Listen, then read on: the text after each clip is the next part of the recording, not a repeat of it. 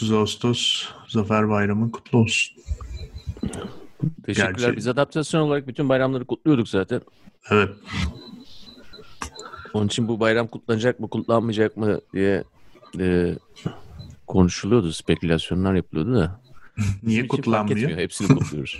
Evet. Ya her bayramı kutlayabiliriz yani. Covid'in öncüsüyüz ya biz. Öyle mi? Hayatın bayram olacağını önceden biliyormuşuz. Niye kutlanmama şeyi vardı? Salgın var diye mi? Ya şeyin parçası işte bütün milli bayramları e, şey olarak rütbelerini küçültmeye çalışılıyor ya. Hmm. E, Kimin bayramı? Zaten yani. Ha? Hmm. Kimin bayramı? Bizim Ha, işte- değilse kutlamayalım. Onların bayramı, şunların Hmm. bayramı falan gibi. E, onun bir parçası bu rütbeleri düşürmeye çalışmak. Hmm. Diğer tarafta şey tabii dikine dikine. bir noktaya kadar da iyi gitti zaten yani bu bayramların artık askeri geçit törenlerinin şey olması hmm, minimize edilmesi iyiydi de e, başkalarının yüceltilmeye başladığını gördükten sonra artık Evet. Başka türlü bayramlar gelmeye başlayınca biraz tabii farklı oluyor. O zaman işin rengi değişmiş oluyor. işin Bak. rengi değişiyor ama yani e, renk hep aynı kalıyor. Yani bir şekilde bir şehit kanı olacak yani bir şey olacak bir kan kan var. Evet. kansız işleyemiyoruz. Kansız böyle gaz alamıyoruz. Ee, ilerlemek için e, veya e, ulus millet idolünün devam etmesi için o kana ihtiyacımız var. Kanla işliyoruz. Hı hı. Biliyorsun bazı arabalar şeyle işler. Benzinle, dizelle, elektrikle. İnsanla kan ihtiyacı vardır. Kanla işler yani. Her tarafında kan dolaşır. Araba demişken arabalara da zam geldi mi? Hayır. Okudum evet. Neredeyse yüzde yüz olacak galiba ÖTV. Yani nasıl nasıl bir mantıktır, nasıl bir insafsızlıktır tam aklım almıyor ama yüzde seksenmiş değil mi vergi? Sen anlat istersen ben tam bilmiyorum da. Yani bir araba alıyorum ben 100 bin liraya diyelim. 80 bin lira vergi mi ödüyorum üstüne? Hayır daha fazla veriyorsun. Nasıl Şimdi oluyor? Bir de KDV Bir tane var. Katma değer vergisi var. Hı hı. O ne kadar? Katma değer vergisi normal katma değer vergisi gibi işte galiba arabalarda Hı. kaçsa o. Tamam. Ee, 18 herhalde. Hı. 18 zaten cepten. Ee, Kafadan gitti 18. ama arabalarda özel tüketim vergisi var. Burada da e, bazı ayrımlar var. 1600 cc motor hacmine göre 2000 cc 2000'in üstü. Şimdi 2000'in üstü genelde çok kuvvetli arabalar. Evet. Ee, bunlara da vergi hayli hayli üzerine üzerine konuyor. Ve e, nedeni de hani zaten bu arabaları alabiliyorsan bu vergiyi de verebilirsin şeklinde. Onun için 1600'ün altında diyelim e, %80 vergiden bahsediyorsak 2000 üzerlerine gittikten sonra artık vergi e, yüzde şey yüzde 200'lere varıyor. Yüzde 220'lere varmaya başlıyor. Yani Ya. arabanın fiyatından çok daha fazla. 3 vergi araba veriyorsun. alıyorsun yani. Evet. Sen mesela şimdi şey aldın değil mi? Volvo mu aldın geçenlerde? Mazda aldım. Ha Mazda Hı. Jeep mi aldın? Mazda Jeep mi? Yo, S, küçük bir SUV modeli. Tamam. Ha tamam ama SUV. Hı hı. Ee, herhangi bir faiz ödemedi değil mi 5 yıl boyunca?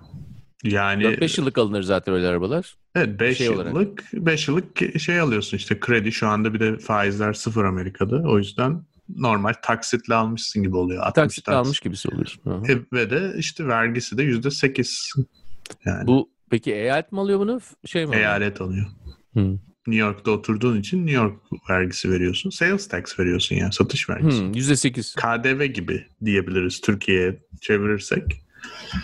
%8 satış vergisi ödüyorsun. Yani sen restorana gittiğinde burada yemek yediğinde de %8 vergi ödüyorsun. O da bir satış vergisi. Aynı aynı vergi Hı aslında. hı. Özel bir ÖTV ya da double ÖTV falan öyle şey öyle bir şey yok tabii ki. Yani öyle bir şey zaten olması çok garip olur yani. Değil mi? Olmaz mı? Bilmiyorum ya oraya göre garip olabilir yani. E, tabii her yerin kendi gerekleri var. Şimdi mesela New York'ta öyle bir araba aldığın zaman bir de üzerine excise tax dediğimiz lüks vergisi gelecektir. Yıllık bir vergi gelecektir. Hı hı. Bazı eyaletlerde arabalarda e, lüks vergisi var ama o da çok büyük bir rakam çıkmayacak yani sana yılın sonunda. Evet. Satış fiyatının belli bir yüzdesini alıyorlar. Şimdi böyle doğrudan e, tüketim vergisi almak hmm, neden tercih ediliyor biliyor musun? Yani takibi çok kolay. Takibi çok kolay olduğu için alış satış olması gerekiyor. Oradan direkt alıyorsun. Bir de üzerine üstlük bunu yaptığın zaman e, motor hacmi küçük arabalara bunu yapmayıp hatta biraz da onların vergilerini de indirdiler. Hı hı. E, motor hacmi yüksekleri yaptığın zaman çok küçük bir popülasyona e, e- etkiliyorsun. Onların herhangi bir hani oy gücü falan da yok zaten. E, ama küçük bir popülasyona seslendiğin için oradan alacağın e, vergiyle neyi kurtaracaksın? Yani sorun orada zaten. Yani oradan tamam vergi aldın da insanları e, ithal ürünleri almaya karşı e, demotive etmeye çalışıyorlar. Yani bütün olay bu. Ülkeler kendi işlerine kapandıkça herhangi bir ithalat, ithalatı kısıtlamak için vergi silahını kullanıyorlar. Ve Türkiye'de e, arabaların %99.5'i e, ithal ürünler.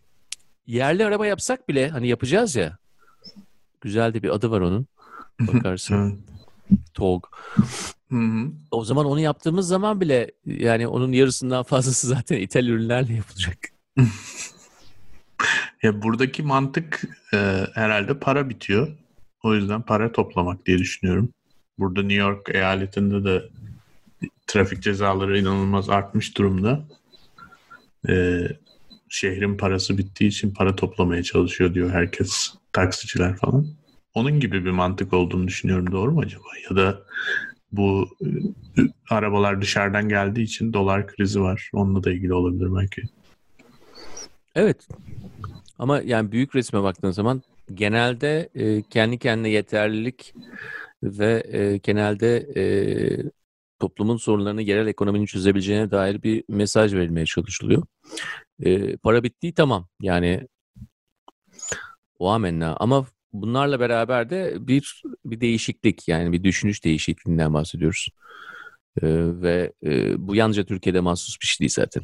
Ya içine kapanmak e, beraber oluyor bu dönemde. Görüyoruz yani bunu. Nasıl beraber açılmıştık. E, şimdi beraber kapanıyoruz. Yani bunun da bazı gerekleri var. E tabii yani bunun arabalar vasıtasıyla yapılması biraz daha tabii şey e, Türkiye'ye mahsus bir şey. Yani başka ülkelerde başka şeylerle yaparlar. Şimdi işte Amerika'da cezaları arttırdılar diyorsun. Evet. E, Türkiye'de de bunu yapıyorlar. E, benzin ve işte şey gibi araba gibi. Ben Evet. genelde bu vergilere çok karşı olan bir insan değilim bu arada. Yani Hı. sana onu söyleyeyim hani garip diyorsun şey diyorsun ama ben bu tür vergilerin e, şey severim. E, tüketim vergilerini severim. E, özellikle hani e, Türkiye'de benzinin bu kadar yüksek olması, araba fiyatlarının yüksek olması konusunda yani diğerlerinden ayrılabilirim yani. Bence bunun iyi bir adım olduğunu düşünüyorum genelde. Hele de hani şeyden bahsederken. Diğer vergileri oranla diyorsun herhalde. Diğer vergiler oranla daha yüksek olmalı. Ama Evet. burada yani biraz astronomik oldu artık. Burada artık suyu çıkmış yani. burada artık şey oldu. İbanlaştı yani. İban numarası vermekle e, eşdeğer hale geldi. İban gönderiyorum, parayı gönder. Aynen. Valla Türkiye'deki dinleyenlerimize sabır diliyorum bu vergiler karşısında, ekonomik durum karşısında. Ee, burada da tabii ne olacağı çok belli değil. Biliyorsun e, geçen hafta Fed Başkanı konuştu. Herkes devamında bunlar ne demek, ne anlama geliyor gibisinden spekülasyonlar başladı. Ee, Warren Buffett da bunun üzerine paranın anlamı değişti demiş. Bilmiyorum ne düşünürsün bu konuda. Ben zaten adaptasyonun 10 yıllık tarihindeki tek e, yatırım tavsiyesini verdim iki hafta önce. Doğru. Girip dinleyin onu ve ondan sonra yani yapın diyeceğim ama bugün mü yapsanız dün yapsanız da iyiydi ama pazar günü hemen yapmanız lazım. evet.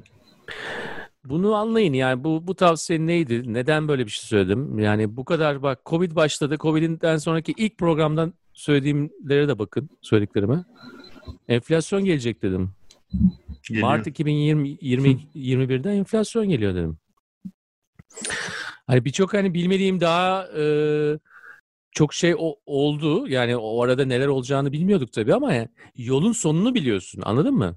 Hani ara ara ne olacak, adam ne zaman açıklama yapacak, şunu yapacak onları bilemezsin ama e, yolun sonu o. Yolun sonu para basmak. Peki bu basılan herkes para basıyor anladığım kadarıyla. Ee, ama tabii ki dünyanın para birimi Amerikan doları olduğu için burada inanılmaz bir adaletsizlik söz konusu. Yani bir kısım ülkelerin herkes krizde, herkesin ekonomisi kötü vesaire. Ama insanların dolarla borcu var değil mi? Dolar cinsinden borcu var. Amerika'nın da var. En çok borç Amerika'nın bile olabilir emin değilim.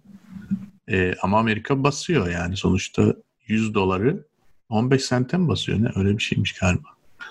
Yani bu noktada tabii ki Amerika'da olan iş adamları Buffett gibi Aa ne kadar güzel basıyoruz falan diye sevinmiyorlar tabii adamlar olayı farklı şekilde düşünüyorlar. Ee, kağıt para biriminin ya da paranın değerinin anlamsız anlamsızlaşacağını düşünüyorlar. Enflasyon olacağını düşünüyorlar senin dediğin gibi. Bu yüzden de kısıtlı yani basılamayacak, üretilemeyecek, e, taşınmaz ya da çoğaltılamaz olan e, ticari aygıtların değer kazanacağını düşünüyorlar. Benim anladığım bu. Bu da nedir? İşte dediğin gibi altındır, bitcoin'dir. Kısıtlı olması gerekiyor yani. Devlet eliyle üretilemeyecek olması gerekiyor. Evet yani burada Amerika'nın tabii özelliği e, çok borçlu olması ve kendi para biriminden borçlu olması. Bu olabilecek en iyi senaryo bir ülke için. Evet. Kendi para biriminden borçlu olabilmek. E, bu avantaj onu borçlar anlamında çok zorlamayacak. Dünyaya olan borçlar anlamında. Ama Amerikan dolarının değerini yitirmesi e, yalnızca Amerikan dolayıyla alakası yok. Yani bunun fiyat sistemi dediğimiz yani bu kağıt para üzerine e, ve onun dijital olarak onlarca kat e, piyasada olan para var değil mi? Yani kağıt para olarak düşündüğümüz paranın kaç katı para e, dönüyor dünyada? E, bunun değersizleşmesi yalnızca Amerika ile alakalı değil. Yani bu biraz e, e, devletlerin kan yani bizim dolaşımımız için bir kan veriyorlar bize. Bu bununla biz bir şeyler yapıyoruz. Sonra da onu alıyoruz, saklıyoruz, değerlendiriyoruz. Ama şimdi bankalar diyor ki paranızı koyarsanız bankaya size negatif faiz vereceğiz diyor. Yani paranızı koyduğunuz zaman siz bize para vermeye başlayacaksınız. Ee, bunun insanları bu sistemden kaçırır. Yalnızca Amerika'ya işte e, işte Amerikan doları düşüyor ben euro alayım yen alayım falan durumu değil bu. Yani aralarında es, e, bir şey var. E, zincirleme bir reaksiyon var. Bu da genelde e, devletlerin bastığı paralara karşı olan güvenin azaldığı e, bir döneme girdiğimize işaret. E, ve çok hızlı gelişecek her şey. Yani çok hızlı gelişecek. Bugün 31 Ağustos pazartesi. E, bugünden itibaren bu sonbahar boyunca zaten bunu göreceğiz. Ondan sonra seçimlerden sonra zaten e, Mart'a kadar ilk enflasyon emareleri böyle çıkmaya başlayacağı kadar ayrı bir faz. Ondan sonra Mart'tan sonra zaten enflasyon gerçekleşmiş bir enflasyonu e, kağıt üzerinde görmeye başladıktan sonra ayrı faz. Ya bu bu çok dünya tarihinde, dünya ekonomi tarihinde çok olmuyor böyle şeyler. Özel bir döneme giriyoruz o anlamda.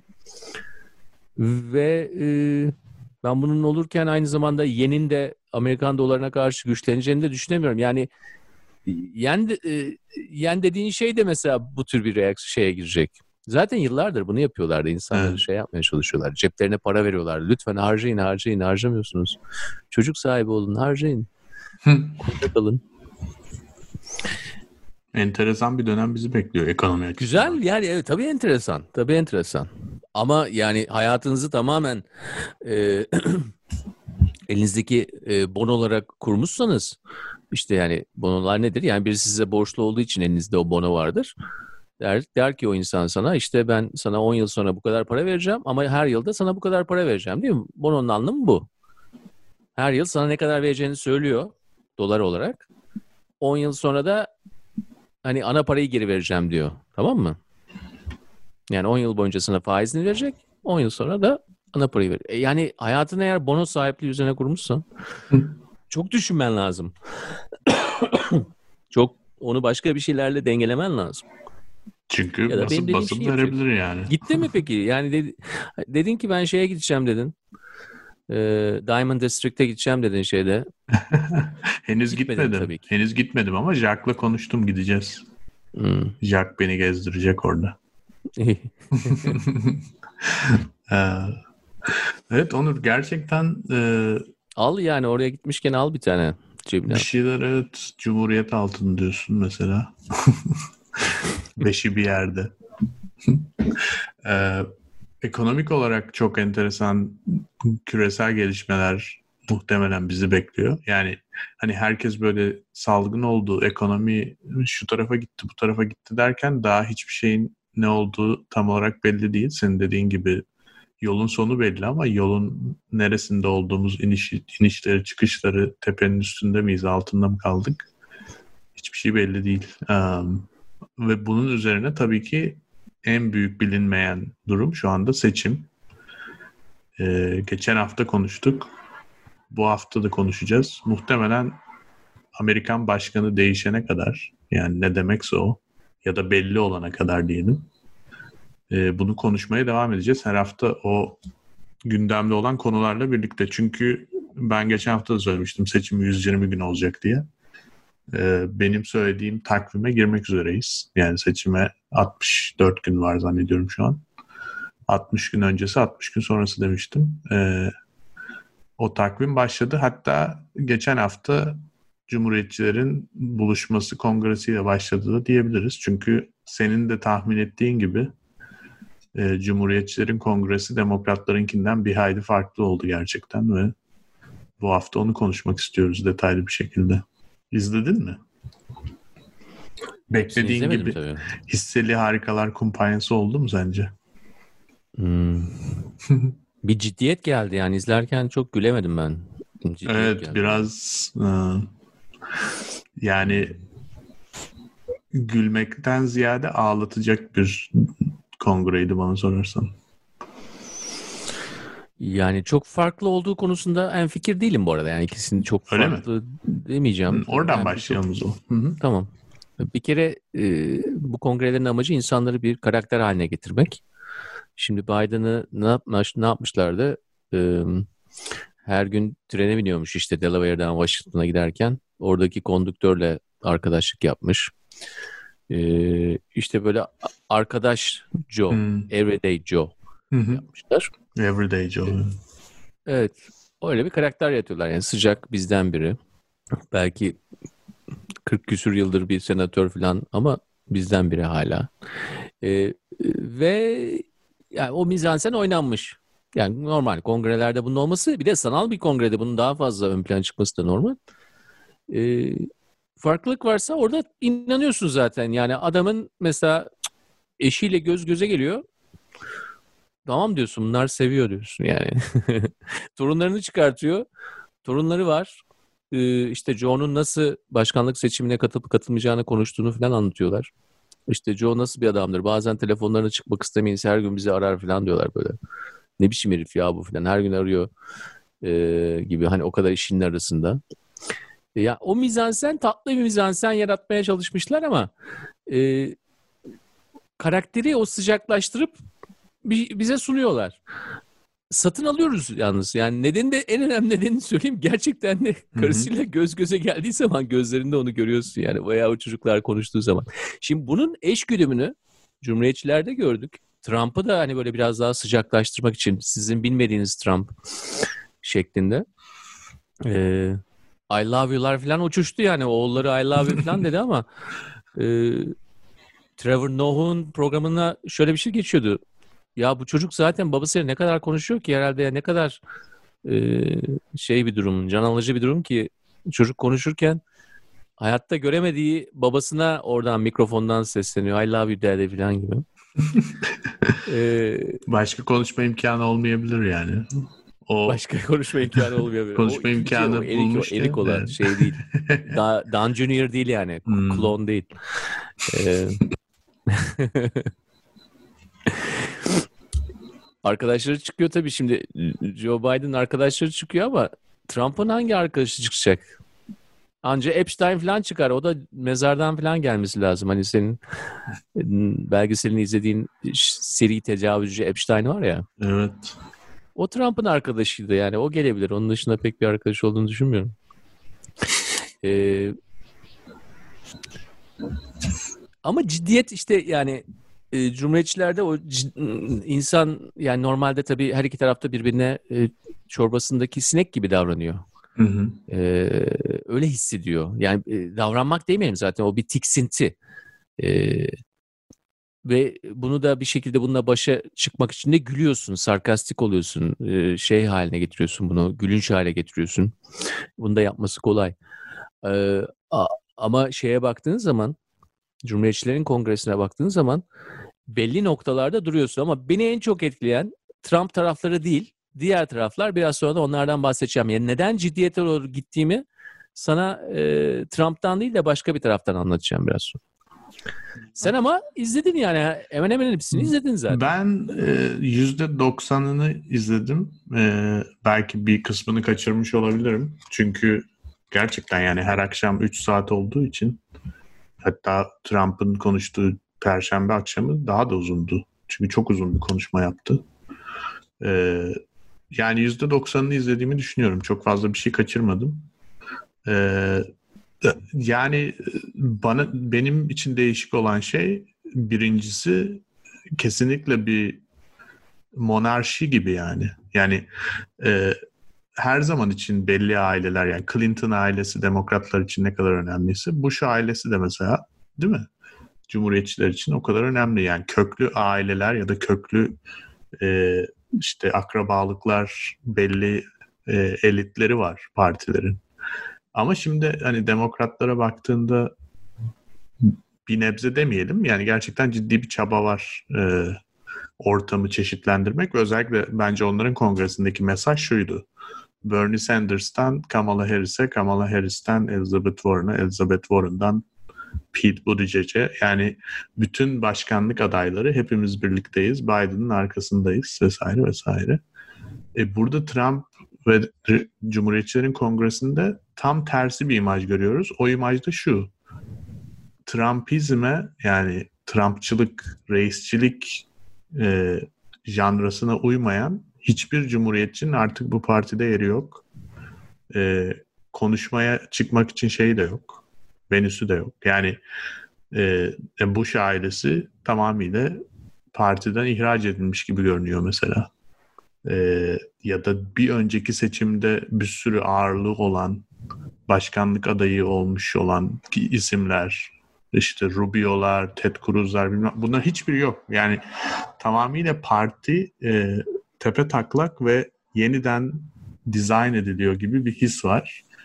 Bu benim için çok e, yani olacağını düşünüyordum da bu biraz böyle şey geldi bana açıkçası. Sanki bambaşka bir parti varmış gibi yani. Hani Amerika'da sanki üç parti varmış gibi. Demokratlar, eski cumhuriyetçiler ve Trump. yani Trump kendisi yeni bir parti kurmuş gibi göründü.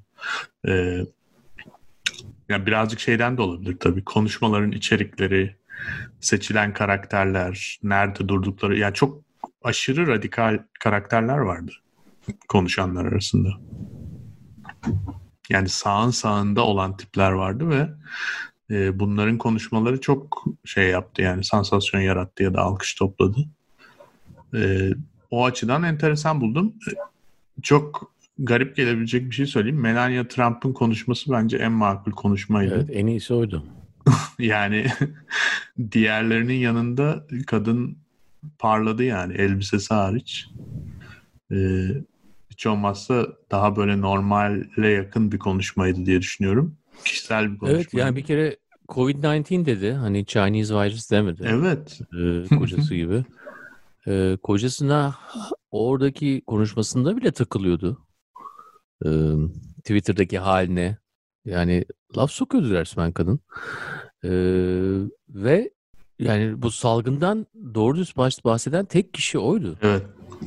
Ve bunu yaparken de bayağı ilgi topladı. Hem de şeyden de CNN'den falan da ilgi topladı. Yani Fox News değil yalnızca. CNN de bayağı bu konuda e, konuya değindi. Ben konuşmayı dinledim. Ya aksan aynı. Aynı Hı-hı. aksan. Ama kadın tak tak tak tak söylüyor yani. Evet. Gerekli olanları söyledi. Güzel bir konuşma metniydi. Evet. Konuşma metni. E kendi mi yazmış bilmiyorum ama. en azından ana fikrini kendi oluşturmuştur diye düşünüyorum. Yani esrarengiz bir insan. Çünkü yani o, o biliyorsun son yeni bir kitap daha çıkıyor. Evet. Ee, onunla beraber çalışan birisinin de kitabı. BFF'i. Eski BFF'i. Eski BFF'i değil mi? evet. Öyle Tam diyor yani. söylesene. Best friend ama neden Forever. arada bir tane falan? Best friend forever. Forever. well, forever değilmiş demek ki. evet değilmiş. Şey- BF diyelim o yüzden. Ama kitabın e, özetleri çıkmaya başladı. Orada bir şey söylüyor yani e, Melanie Trump nasıl onun hakkında nasıl düşünüldüğü konusunda çok fazla zaman sarf eden birisi değil kocasının aksine. Yani ben nasıl görünüyorum, Hı hı. nasıl algılanacağım, yani diğer insanların kafasında nasıl onun algılanacağına dair e, e, çok düşünmüyor. Kocası tam tersi tabii. Herkes onu sevmesini istiyor ya.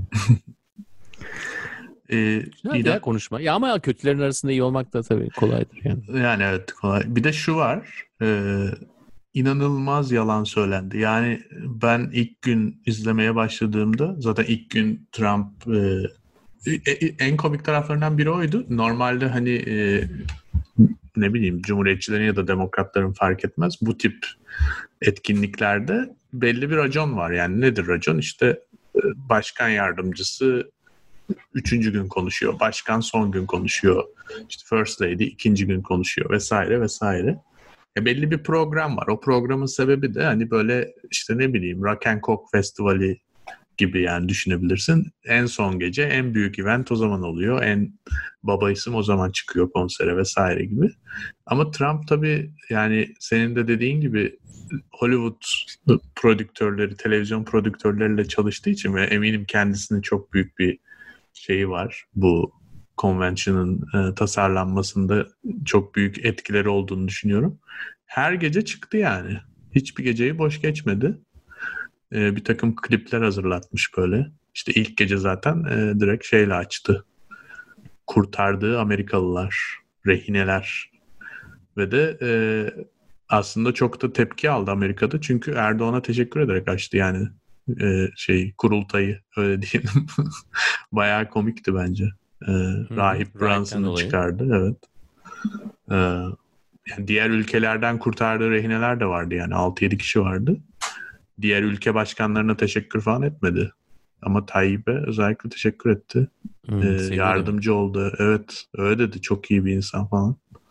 Ee, tabii buradaki liberal medya köpürdü yani gerçekten. Nasıl olabilir işte. Onu zaten hapse atan oydu falan filan gibisinden. Ee, ama gerçekten ilk gece yalanlar başladı ve e, yani kesinlikle çok metinlere yazılmış yalanlar oldukları için de hani e, enteresandı. Çünkü ben böyle bir dozajı olacağını düşündüm önce. Acaba yani nasıl bir dozajla manipülasyon olabilir diye. Ama çok hızlı bir şekilde şunu anladım ki tamamıyla paralel bir gerçeklik kurup onu anlatmaya çalışacaklar ve gerçekten de öyle oldu. Dört gece boyunca eğer ki e, sıkı bir takipçiysen mesela diyelim sıkı bir cumhuriyetçiysen Fox TV izliyorsan ya da vesaire ya da daha iyisi One America Network konuşmuştuk OAN. E, bambaşka bir ülkede yaşadığını düşünebilirsin yani. E, bunu da çok akıllıca yaptığını düşünüyorum bu arada. Ben böyle olacağını düşünmemiştim. O açıdan hakkını da vereyim. E, o kadar fazla yalan söylediler ki medya yani birazcık daha makul olan ana akım medya diyelim. İşte nedir CNN'dir, MSNBC'dir Amerika için. Bunlar yani o yalanları çek etmeye çalışırken zaten bütün kongre bitti yani. Yani bunlar böyle peşinden koşturdu yani herkesi. O, o bir saniye orası da doğru değil, burası da doğru değil, şu da doğru değil. Hiç kimse böyle genel olarak durumu yorumlayamadı ya da düzgün bir kritik getiremedi adamın söylediklerine. Kitlediler diyorsun yani. Kitledi çok iyi yani gerçekten çok akıllıca bir taktik. Yani çok iğrenç bir olay. Ama çok akıllıca bir taktik olduğunu kabul etmek gerekiyor. O kadar çok yalan söylediler ki yalanları düzelt, düzeltmekten başka bir şey söylemeye kimsenin vakti kalmadı. Dört gün boyunca. Ya inanılmaz yani böyle. En sonunda zannediyorum e, Trump'ın yaptığı konuşmanın çok kısa olarak bir analizini yapıyorlar. 4-5 dakika sürüyor yani bütün yalanları düzeltmeni söyleyeyim sana. O kadar fazla. Bana enteresan geldi. Tamamıyla bir Baudrillard aslında. Yani bir simülasyon yaratıyor Tabii, kendince. tabii tabii simülasyon. Burada Ve yani o- o- o da korkutucu. Covid'in de yani Covid döneminde olmasının da birçok anlamı var. Bir, e, değişik lokasyonlarda insanların konuşması. Şimdi e, belli bir e, konferans binasında herkesin konuşma yaptığı bir, bir kongrede e, hala videolarla göz boyamalar bunların hepsini yapabilirsin. Ama fiziksel olarak insanlar var. Onların reaksiyonlarını hani burada da birçok yerde seyirci vardı ama delege diyelim. E, ama devamlı onların reaksiyonu işin içinde olur. Ama bizim gördüğümüzde biz ekranda görüyoruz her şeyi. Onlar belli gerçek lokasyonlarda. Mesela Mike Pence gitti şeye gitti. Abraham Lincoln'in e, kulübesine gitti. Hı hı. Şu buradan konuştu, şu oradan konuştu.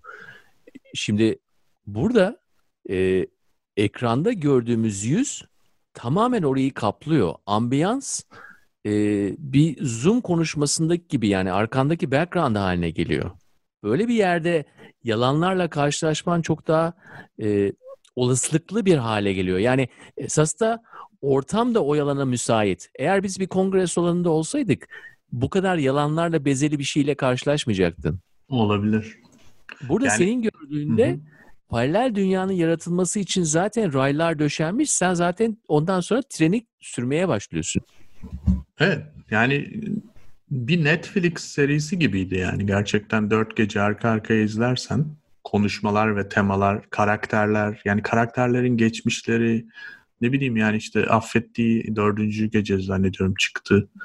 Ee, eskiden kokain e, işine bulaşmış, ömür boyu hapis cezası almış Alice Mary Johnson isimli bir kadın var.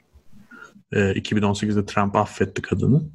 Ya onun ya böyle her şey e, televizyona yönelikti. Yani karakterler, karakterlerin kendi hayat hikayeleri, karakterlerin şu anda yaptıkları şeyler, karakterlerin Trump'la olan ilişkileri ve karakterlerin söyledikleri metinleri, yazılmış olan metinleri, kendilerinin yazdığını zannetmiyorum çoğunun. E, tam bir prodüksiyon ve e, bir şey gibi yani böyle işte e, crime documentary suç belgeseli formatı vardır ya Netflix'in en çok izlenen formatlardan biriymiş. Onun gibi bir şeydi yani. Çok ama izletiyordu. Yani dediğin gibi altyapı çok farklı olduğu için kongre salonu formatı olmadığı için e, sürekli sansasyon seviyesi de arttı arttı arttı. En son gece zaten çok büyük bir vuruş yaparak da bitirdi. E, o açıdan Neymiş vuruş? Yani tabii ki Beyaz Saray'ın önünde o fotoğrafı Ha, şey vermiş olması çok büyük bir şey. Yani 100 tane Amerikan bayrağı, arkada Beyaz Saray. Konuşmanın herhalde 2 saate yakın konuştu.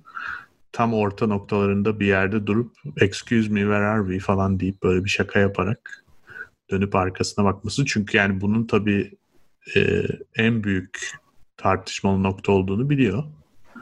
Daha önce hiç yapılmamış bir şey. Beyaz Saray bahçesinde bir miting yapmak.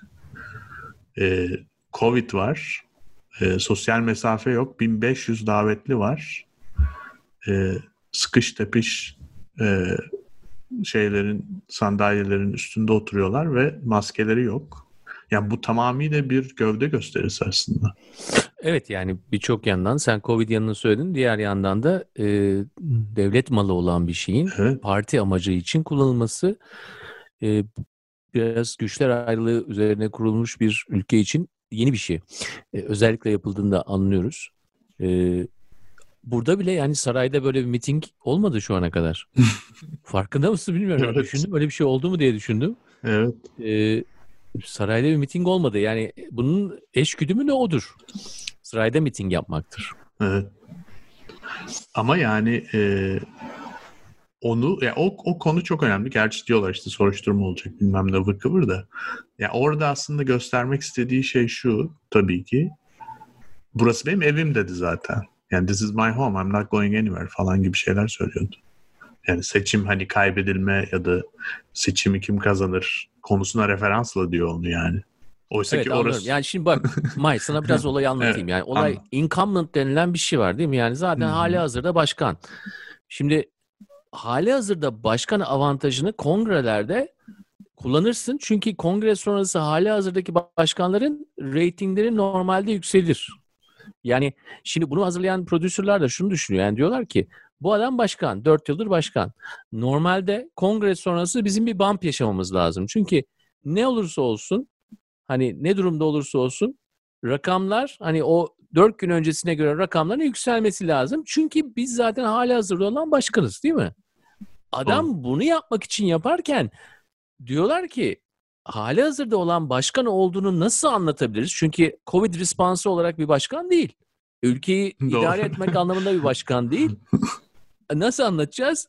Hani Evini görsel olarak onu görmesi lazım insanların. evet. Ha bu adam başkan. bu esas yani kongreler sonrasındaki o e, reytinglerdeki e, bump gibi şeylerin e, anketlerdeki yükselmenin nedeni o insanın zaten başkan olması. Yani sen de orada o mesajı veriyorsan mesaj ne kadar basitse bu adam başkan dersen o zaman kazanıyorsun. 2-3 puan yukarı gidiyorsun. Ve öyle olacak zaten göreceksin. Oldu zaten. Evet 4 puan. Şu anda ilk şeyde 4 puan e, farkı kapatmış görünüyor. Kongreler öncesi 10 puandı. Yani bu tabii ki e, yuvarlak ve kesin olmayan bir tahmin ama Amerika'da bu iş şöyle yapılıyor. Bilmeyenler olabilir o yüzden anlatalım. Ee, ya adam sürü... aksiyonlar olarak başkan olmadığı için de adamın oturduğu yerin yerden başkan olduğunu mesajını veriyor. Oradan 4 puana kapıyor. Evet. Bir sürü e, araştırma şirketi var. Bunların hepsi farklı bölgelerde belli bir takım e, kamuoyu yoklamaları yapıyorlar belli standartlarda. Ama genelde bu işte 1000, 2000 bazı yani 5000 olabilir ama 10 binin altında insan sayısına yapılıyor. Ve genelde oy kullanmak için bildiğiniz gibi Amerika'da e, Cumhuriyetçi ya da Demokrat olarak kayıt edilebiliyorsunuz. O yüzden o şekilde de arıyorlar. Yani işte The Republican'ları arayıp, Cumhuriyetçileri arayıp bu seçimde de Cumhuriyetçilere mi oy vereceksin diyorlar. Bazısı vermeyeceğim diyor vesaire vesaire. Bu oylamaların hepsi ondan sonra belli şirketler tarafından toplanıyor. E, ortalamaları alınıyor ve e, genel olarak bir trend belirleniyor. O trend de bu kongrelerden önce ortalama olarak Biden 10 puan önde görünüyordu. E, yani kararsızlar dağıtıldığında 55'e 45 gibi bir rakam söz konusuydu. Şu anda o 6 puana düşmüş görünüyor. Yani 4 puan farkı kapattı ve aslında benim anladığım kadarıyla bu daha da artacak. Çünkü e, yani zaten bir hafta bile olmadı yani. Perşembe günü bitti. Araştırmayı zaten cumartesi yapsalar işte bugün 4 puan düştüğünü görüyorlar. Ee, daha artacağını düşünüyorum. Yani daha azalacağını düşünüyorum aradaki farkın. Hatta bu seç bu kongreden sonra demokratların ne yapıp yapamayacağına göre Trump'ın seçimi kazanabileceğini de düşünüyorum. Onu da söyleyeyim. Birazcık şey e, spoiler verdim ama ee, Zaten inanmıyoruz sana çünkü sen o adamları saatlerce dinlemişsin.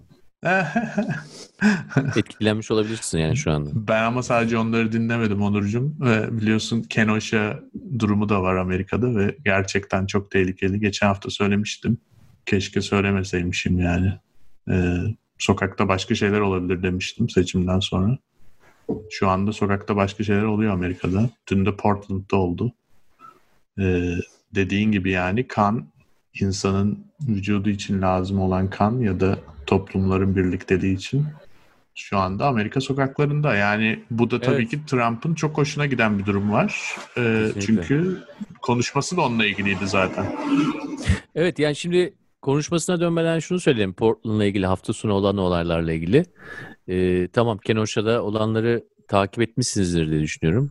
Ee, ama Portland hafta sonu şöyle bir şey gerçekleşti. Yani pick-up kamyonetleriyle birlikte e, bir grup insan e, normalde çevre yolundan bir şey yapacaklar.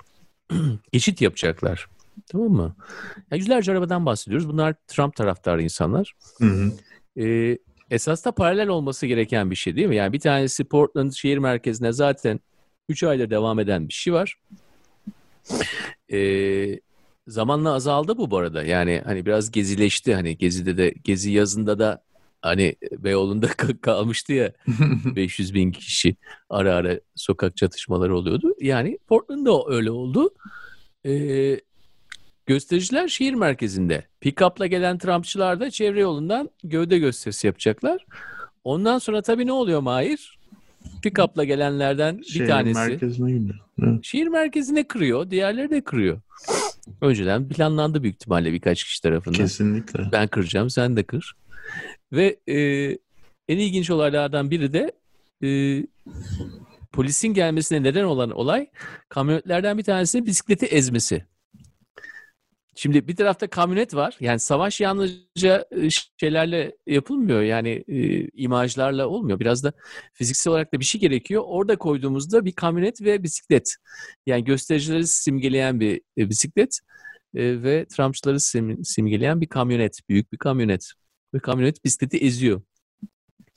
Ondan sonra tabii olanlarda e, yalnızca bu olay olduğu için olmadı. Yani bir kamyonet bisikleti iz- ezdiği için değil ama ondan sonra da e, bir kişi öldü değil mi hafta sonu? Evet. Onun nasıl öldüğü belirsiz şu anda ama Belirsiz.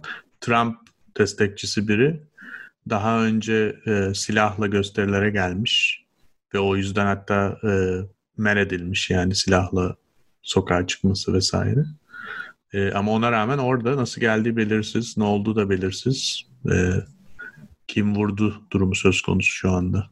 Birbirlerini mi vurdular acaba? Yani e, ya Perşembe günkü konuşmadan sonra insanın aklına her ihtimal geliyor ya artık Amerika'da. Yani e, çünkü öyle bir konuşma oldu ki hani ben seçilemezsem kan gövdeyi götürür, ne düzen kalır ne nizam. Sokaklarda kaosu görürsünüz. Ki biz Türkiye tarihinden aşinayız bu tip konuşmalara ve olaylara ne yazık ki. O yüzden e, Portland'daki göstericilerin de silah taşıdığını falan zannetmiyorum açıkçası. Ne olduğunu bilmiyorum. Göreceğiz ortaya çıkar diye tahmin ediyorum bir şekilde. Videosu vardır. Biri orada bir şey çekmiştir, olmuştur herhalde. Ama şu an için en azından bilmiyoruz. Ee, çok acayip bir olay olduğu kesin. Çünkü e, bir noktaya kadar planlı bir olay olduğu da kesin. Senin dediğin gibi yani gidecekleri rotaya, izin aldıkları rotaya uymuyorlar. Şehrin içine kırıyorlar ve birçoğunda zaten paintball gun var. Yani paintball silahları vardır ya paintball Hı hı. alanında kullanılan. E onlardan var. Pepper spray, biber gazı var. Yani bunları herhalde normal çevre yolunda gezeceksen bunları arabaya almaya gerek yok yani. Zaten sen bir karşılaşma olacağını düşünmüşsün ki onları getirmişsin yanında. E, bunları sıkıyorlar etraftaki insanlara vesaire. E, yani orası tabii daha e, olaylara teşne gibi görünüyor ne yazık ki. Çünkü Trump zaten hemen bunun üzerine tweet attı. Ondan sonra bugün Portland e, Belediye Başkanı bütün bu e, şiddetin, bütün bu e, nefretin sorumlusu sensin, kaynağı sensin dedi. O da ona cevap verdi tekrar vesaire. Sen daha görürsün yani biz National Guard'ları bile getirmedik dedi. Yani orası zaten konuşmuştuk daha önce Onur. Çok çok özel bir yer Amerika'da. Çünkü yani Democratic Socialist of America diye bir parti var bu ülkede. Belki bir sürü bilmeyen insan olabilir. Nedir bu parti? Bizdeki mesela böyle HDP'nin e, daha sol tandanslı olan bir türü gibi düşünebiliriz. Böyle bir parti var Amerika'da. İnsan başına yani e, düşen üye sayısı en fazla Portland'da üye sayısı var. Yani şehrin kendisi inanılmaz solcu. Şehrin dışı da inanılmaz sağcı bir yer. O yüzden bu tip bir gerilime en elverişli yerlerden biri olabilir ne yazık ki Amerika'da. Çünkü dışarıda çok adam var. Pick-up trucklı olan. Şehre 15-20 dakika, 30 dakika mesafede. Şehrin içinde de inanılmaz derecede aşırı antifasından tut, e, DSA'inden tut, çeşitli böyle küçük, irili ufaklı bir sürü farklı sol liberal fraksiyonu barındıran bir yer. Ee, o yüzden orada olmuş olması tabii ki çok da şaşırtmadı diyebilirim açıkçası. Evet yani hipsterların icat edildiği yer ya Portland. İlk kafe house'lar, ilk e, şeyler, küçük microbrewery'ler, e, Hmm. birahaneler, e, kendi biranı yaptığın yerler e, Portland'da çıktı. E, en yeşil Amerika'daki şehirlerdeki yeşil e, e, olayı orada başladı. İlk şeyler bisiklet e, şeyleri. Doğru. Bisiklet şeritleri Portland merkezinde yapıldı. Sonra dünyaya yayıldı bu. Tekrar şehirleri şey yapmak, bisikletlere karşı e, açık hale getirmek. E, onun için antifaşistlerin orada toplanmasına şaşırmamak lazım. Yani hem orada olanlar var yıllardır bir de üzerine gelenler var. Evet. Yani ben sadece dört gün kongre izlediğim için değil, biraz bu olayların da e, Amerika'nın gündemiyle ne kadar örtüştüğünü gördüğüm için ve e, anketlerde şu an bir numara çıkıyor. E, sokak sokağın nabzı, kaos. Tabii. Amerikan seçmenin en çok önemsediği şeymiş. Evet yani zaten kongrede de bu e, mesaj vardı. Bu da nedir? Evet Trump başkan. E, ikincisi de biz hukuk ve düzene ihtiyacımız var.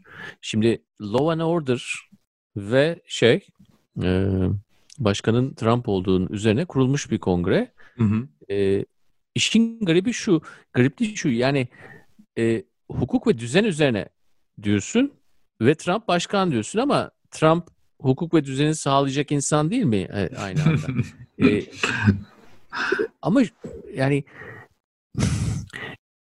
medyanın öyle bir gücü var. Yani orada bir esasda bir adım atıyorsun. Diyorsun ki e, e, bir tanesi Trump başkan tamam bunu alıyorsun bilgi olarak. Medya e, şeyi de kanunların ve düzenin de gerekli olduğunu alıyorsun.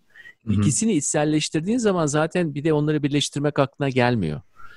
Yani senin sürüngen tarafına e, şey yapan, hitap eden yerleri topluyorsun. Emniyet içerisinde olmak ve şu anda başımızda birisinin olması bunları alıyorsun. Ve ben olmazsam, ben başınızda olmazsam emniyette olmayacaksın mesajını veriyorsun. O zaten insanlara yetiyor. Bir de oradan üzerine gidip ya ben başkandım ama ben başkanken bunlar olmaya başladı. Ee, bir dakika ya biz burada nerede hata yaptık, nerede yapmadık? Yani bu bu başka bir süreç yani bu zihinsel bir süreç.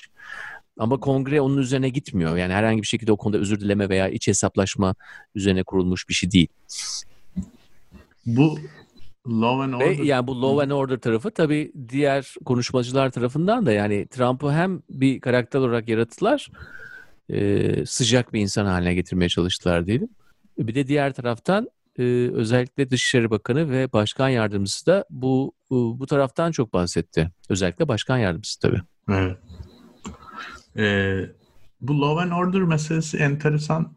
Birazcık daha konuşabiliriz. Çünkü bizdeki şey gibi e, yani şiddet dursun istiyorsanız ya da işte kaos sürmesini istiyorsanız ya da işte dış mihraklar, iç mihraklar belli kavramlar var Türkiye tarihinde, Türkiye politik tarihinde kardeş kavgası vesaire gibi.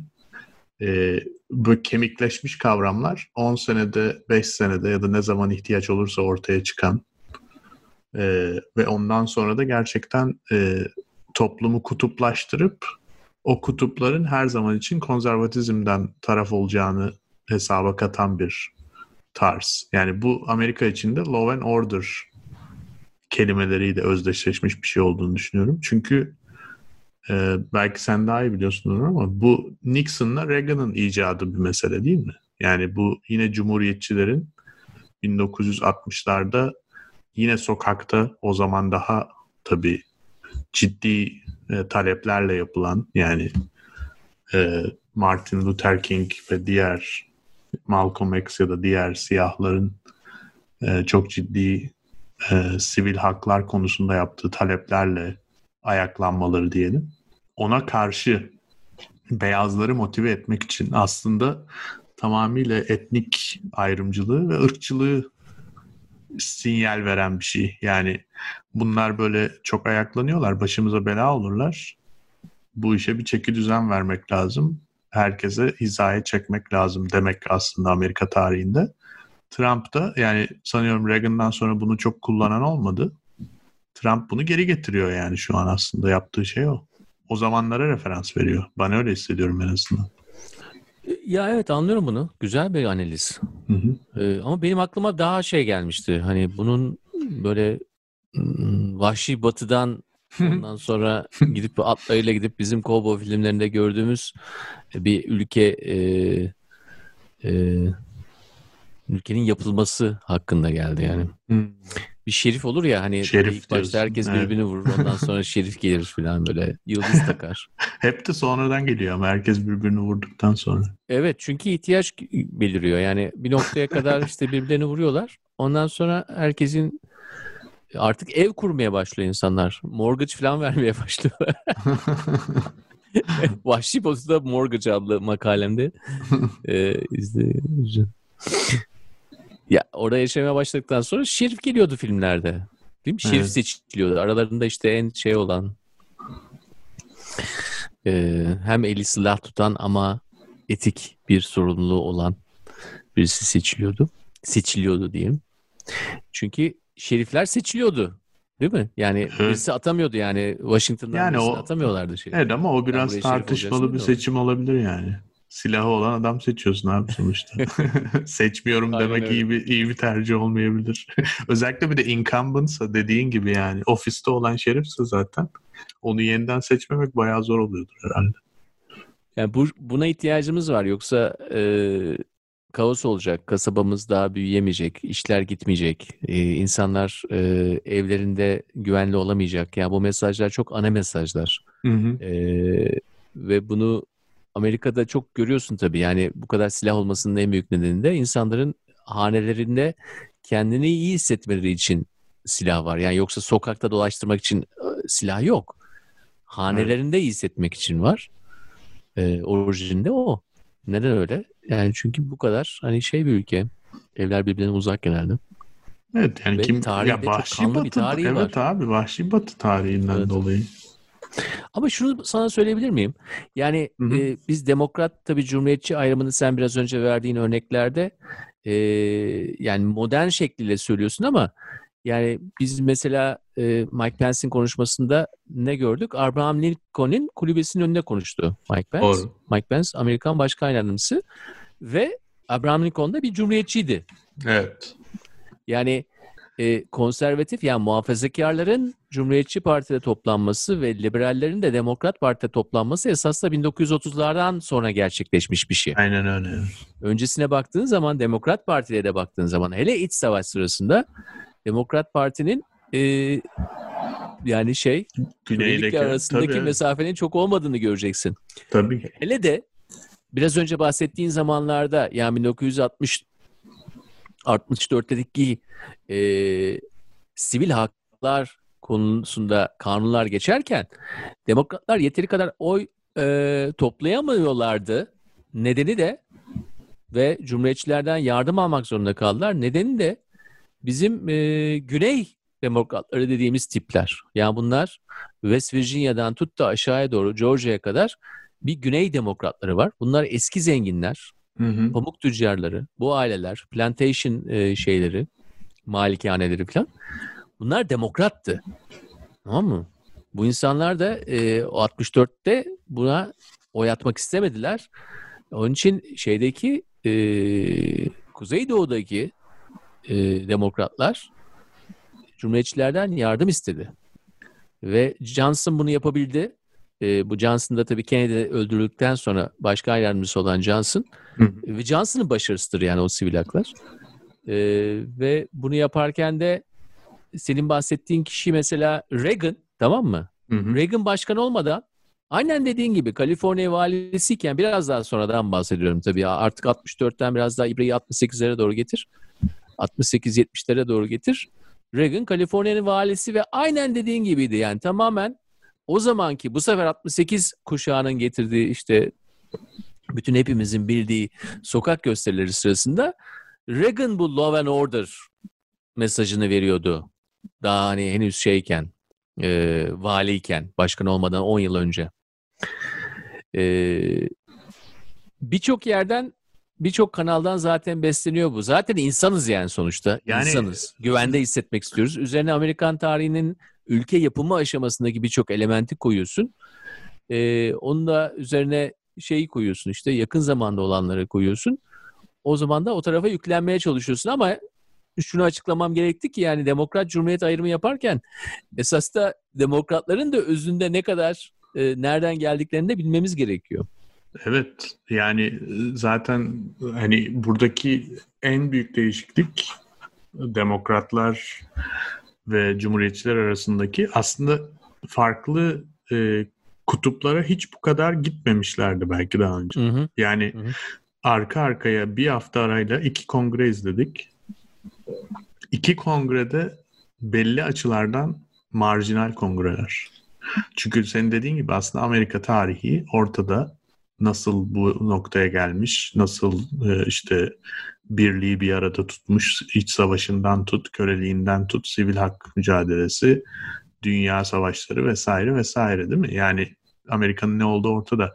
Hiçbir zaman demokratlar ya da cumhuriyetçiler birbirlerinden bu kadar uzak kutuplara itilmemişlerdi. Hı hı. Şu an 2020 seçiminde yani ben sonuçta Amerika'nın bütün tarihine çok hakim biri değilim ama bildiğim kadarıyla, yaşadığım kadarıyla Amerika'yı en e, polarize seçim. Yani bundan polarizesi daha ne olabilirdi? Bernie Sanders aday olabilirdi. E, demokrat aday olarak.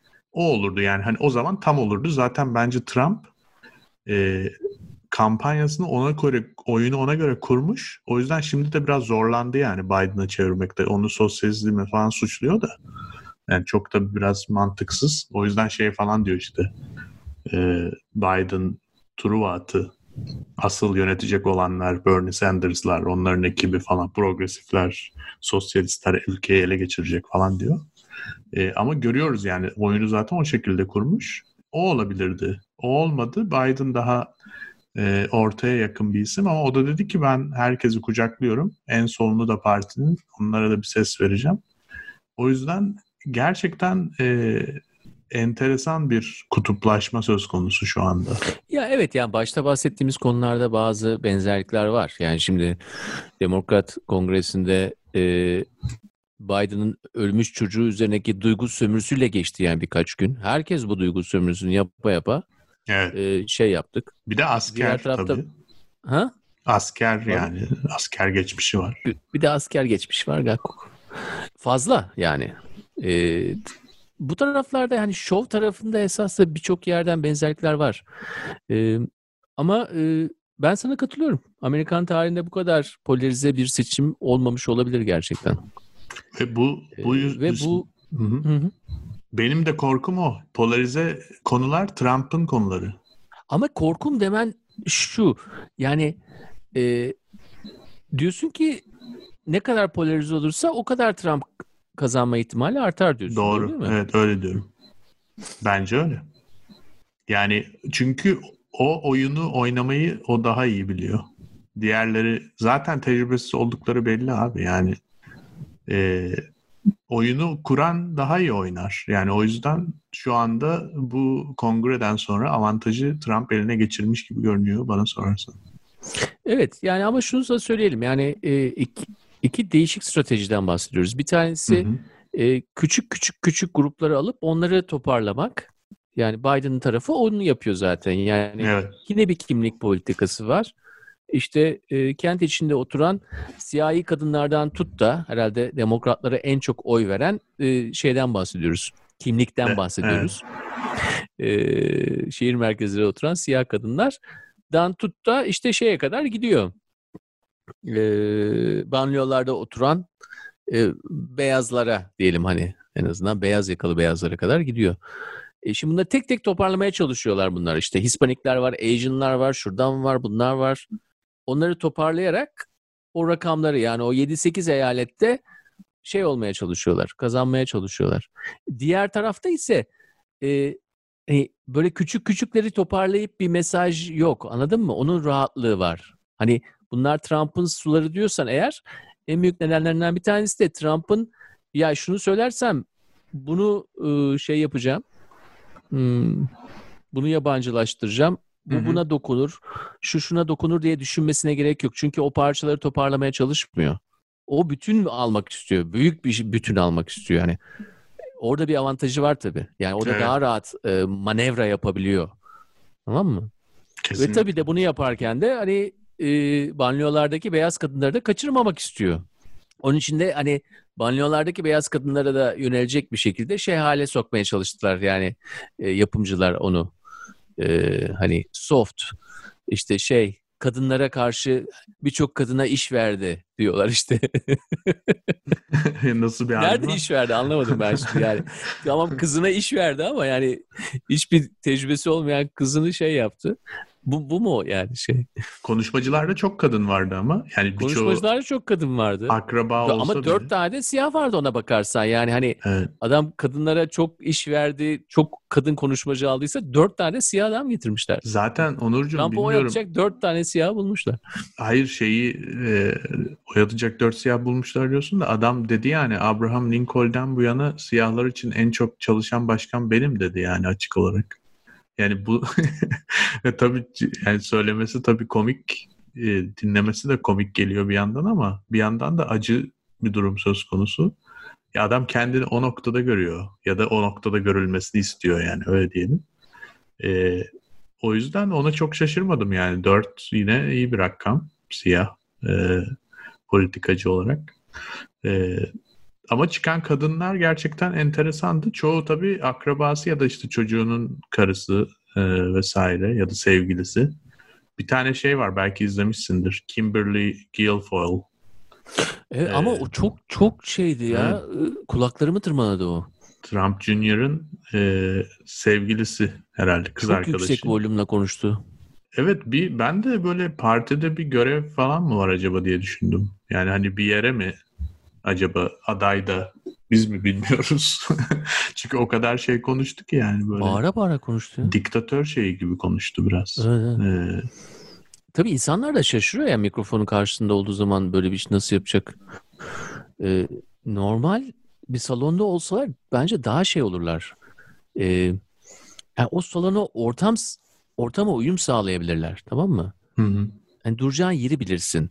Burada bu haldeyken şey gibiler yani herkes bir video oyununda gibi e, sana şey verilmiş işte 10 dakika kongrede konuşma bu, o butona basıyorsun 10 dakika boyunca sen konuşuyorsun. Yani bir şey karakterisin. Avatarlaşmış bir şeysin sen. Evet.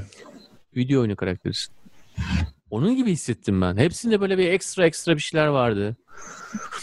Şey Evet, de öyleydi. Şeyler e, sürekli Büyük oldu bir, aynıydı. Yani çok ekstra. Hı hı. Evet. Yani bir, sürekli bir takma isim muhabbeti. İşte Beijing Biden, Donald Trump Jr.'ın söylediği.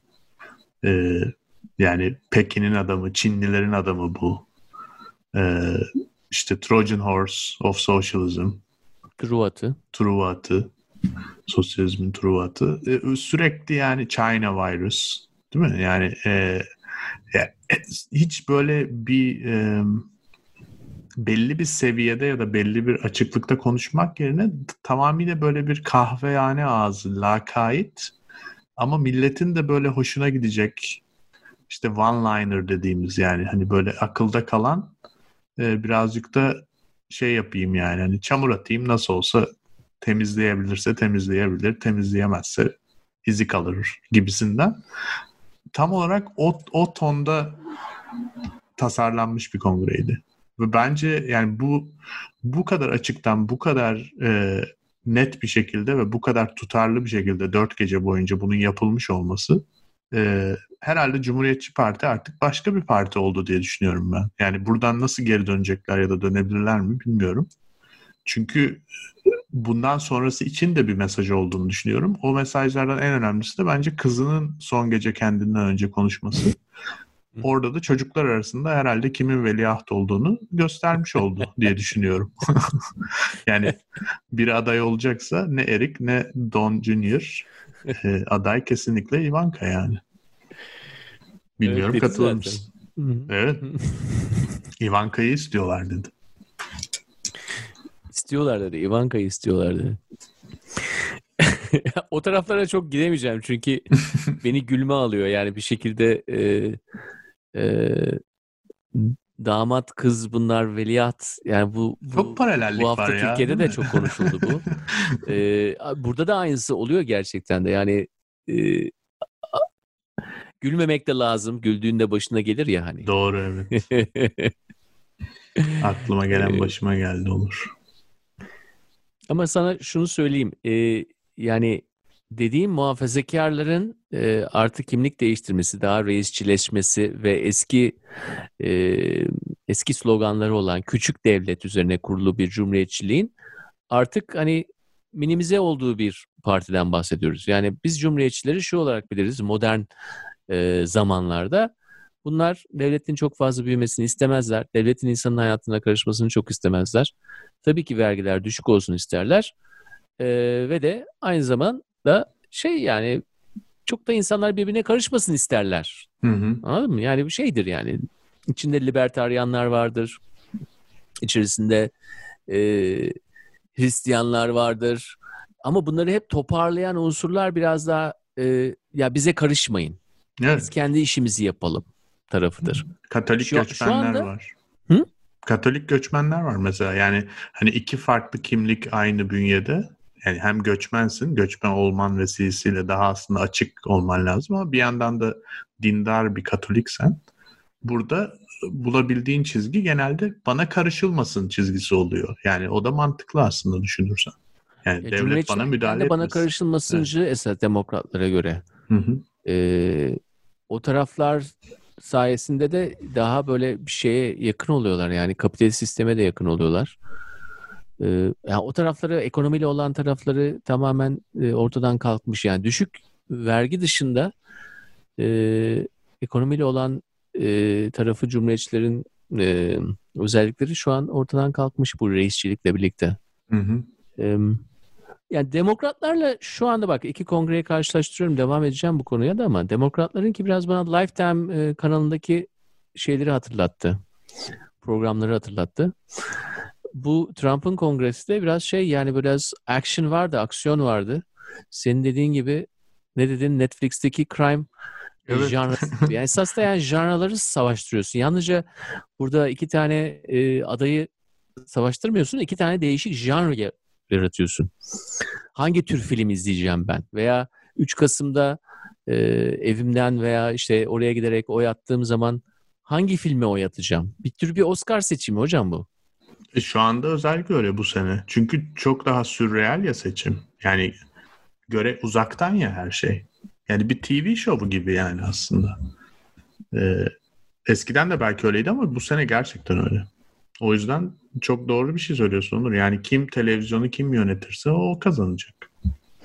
Evet yani orada da yani bir film türü seçiyorsun. Şimdi bazı insanlar vardır filmin türünü söylersin. Ne olursa olsun yani film iyi de olsa kötü de olsa izler onu. Ama belli tür filmleri de hiç izlemez.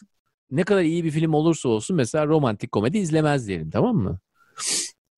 Şimdi sen insanları o en basit seçimleri yapmaya yöneltiyorsun. Yani sen e, filmi izleyin, filmi e, burası güzel, şu sahnesinde böyle oluyor. İşte e, şöyle bir de- şeyi var. Burada değişiklik oluyor. Buradan başka bir yani bu- bunlar değil. Bunlar üzerine kurulmamış. Yönetmenin kamera açıları falan değil yani olay. olay şeyi seçiyorsun sen. Film türünü seçiyorsun. Bir tanesinde Law and Order. Bizim gördüğümüz o oldu. Değil mi? evet Ve Western. Compassion Bringing People Together.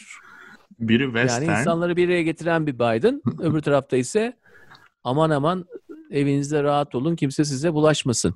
Şimdi senin dediğin gibi cumhuriyetçiler eğer ortadan kaybolduysa hani ekonomik olarak belki şey olarak hani küçük devlet olaylarında bunlar bu temalar ortadan kalkmış olabilir.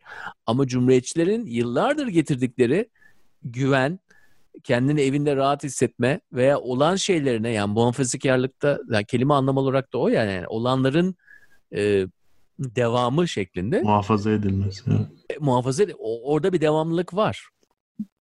E, ve e, onun için de şey diyemeyeceğim yani tamamen parti değişti diyemeyeceğim. Zaten bu kadar yıldır getirdikleri temaların artık şey hale getirilmesi yani bu hale getirildi. Ama onların temaları zaten bunlar yani dışarıdan gelmiş temalar değil.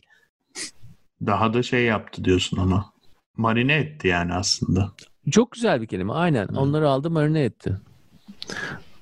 Yani Bunu da Trump'a yakıştırmak istemeyiz yani. Marine etmek esasında ko- kolay bir şey değildir ama aynen onu yaptı adam. Ama ediyor abi. Yani Hı hı. e, yani ben mesela bu yani görmezden gelmenin ya da e, gelmekte olanı anlamamaya çalışmanın çok en tehlikeli şey olduğunu düşünüyorum açıkçası. Ama Çünkü- yani gelmekte olan deyince bak Hı hı. iki tane adam var tamam mı? Biraz önce Ivanka'dan bahsettin ileride bir başkan adayı olabilecek Hı hı. şekilde.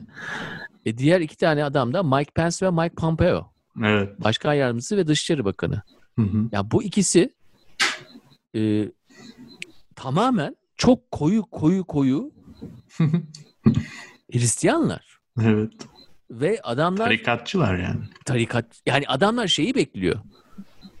Kıyamet gününü bekleyen insanlar ve hayat hayatları bu içerisinde bunun olab- olabileceğini düşünüyorlar. Olacağını düşünüyorlar. Ve Umuyorlar Aktif olarak- hatta. Ha? Umuyorlar abi. Çünkü olunca abi hayır cennete adamlar aktif miyim? olarak kıyametin oluşması için onların attığı adımların kıyametin oluşmasını sağlayacağını düşünen insanlar. Evet.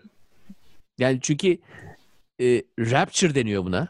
Rapture da nedir? Yani olması için bu gerginlikler lazım. Bu gerginliklerin sonucunda oluyor. Adamlar bu gerginliklerden e, şey e, ruhani bir tad alıyorlar. Bunun Doğru. üzerine kurmuşlar hayatlarını. O yüzden çok da bir şey bekleme diyorsun anladığım kadarıyla. Abi şu anda iki numaralı ve üç numaralı adamdan bahsediyoruz yani. evet.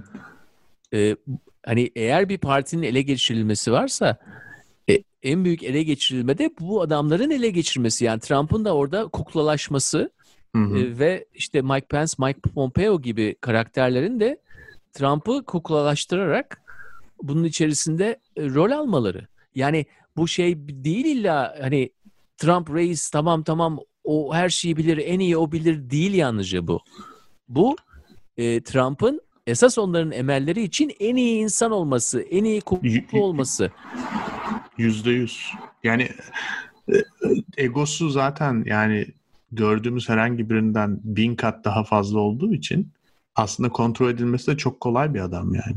Hı hı, tabii, Yani tabii, sen ona iki şak şak yap. Bravo işte getirsin ço- çocuğunu, damadını, onu bunu istediği yerlere atasın. 2-3 tane işte şey kapatsın. Golf turnuvası bilmem ne. Türkiye'de bina diksin. Azerbaycan'da otel yapsın. Yani yolsuzluk yapsın yani. Devletin adıyla ve gücüyle. E, sen geri kalan şeylere de karışma yani. Biz idare ediyoruz. işte eğitim sistemini de şey yaparız.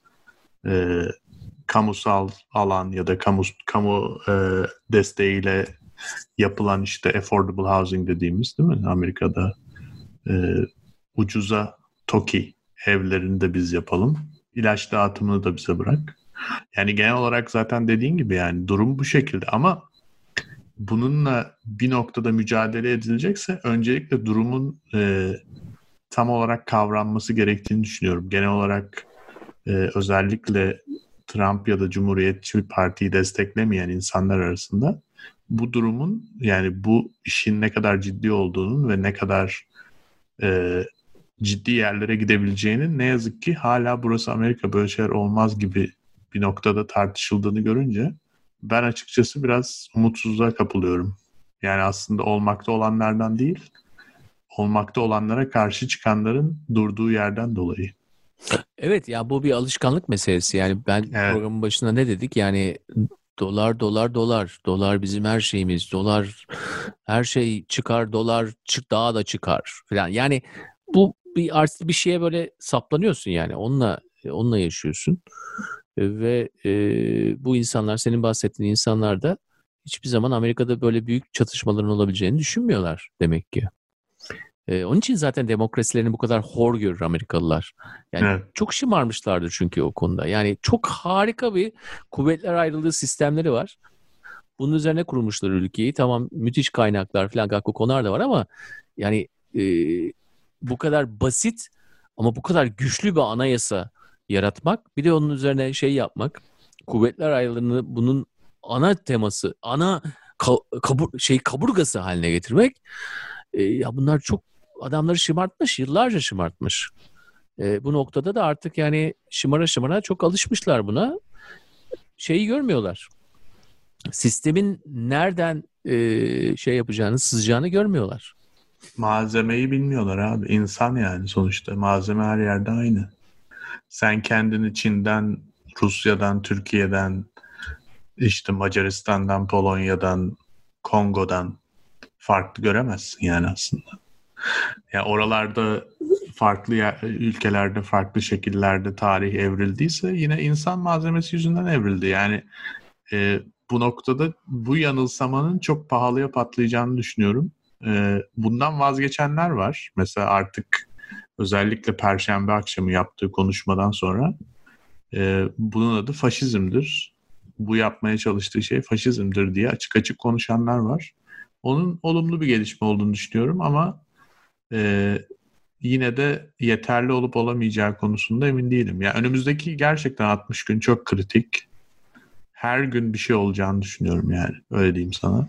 Ee, ve bunu yaşayacağız, göreceğiz, konuşacağız. Ee, ama sadece şunu da söyleyeyim sana. Enteresan bir e, anekdot olarak bırakmak istiyorum.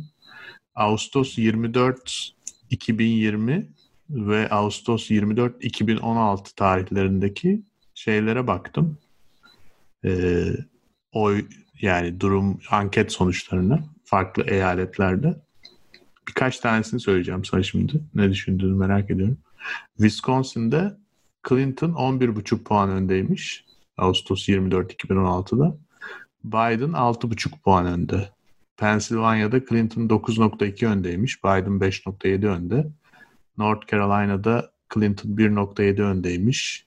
Trump bu sene 0.6 önde. Florida'da Clinton 3.6 öndeymiş. Biden 5 puan önde. Michigan'da Clinton 8 puan öndeymiş. Biden 6.7. Ohio'da Clinton 4.8 öndeymiş. Biden 2.3. Bunların hepsini Clinton kaybetti o seçimde. Ve şu andaki e, hani çizilen pozitif tabloya göre hani 10 puan önde, 6 puan önde falan diyorlar ama e, yani 4 sene öncesinden daha geride aslında ne yazık ki. Ee, Biden diyorsun. Evet. Ya bunu mesela acilen konuşulması gereken bir konu olduğunu düşünüyorum ben. Çünkü e, Covid'den 180 bin kişi öldü.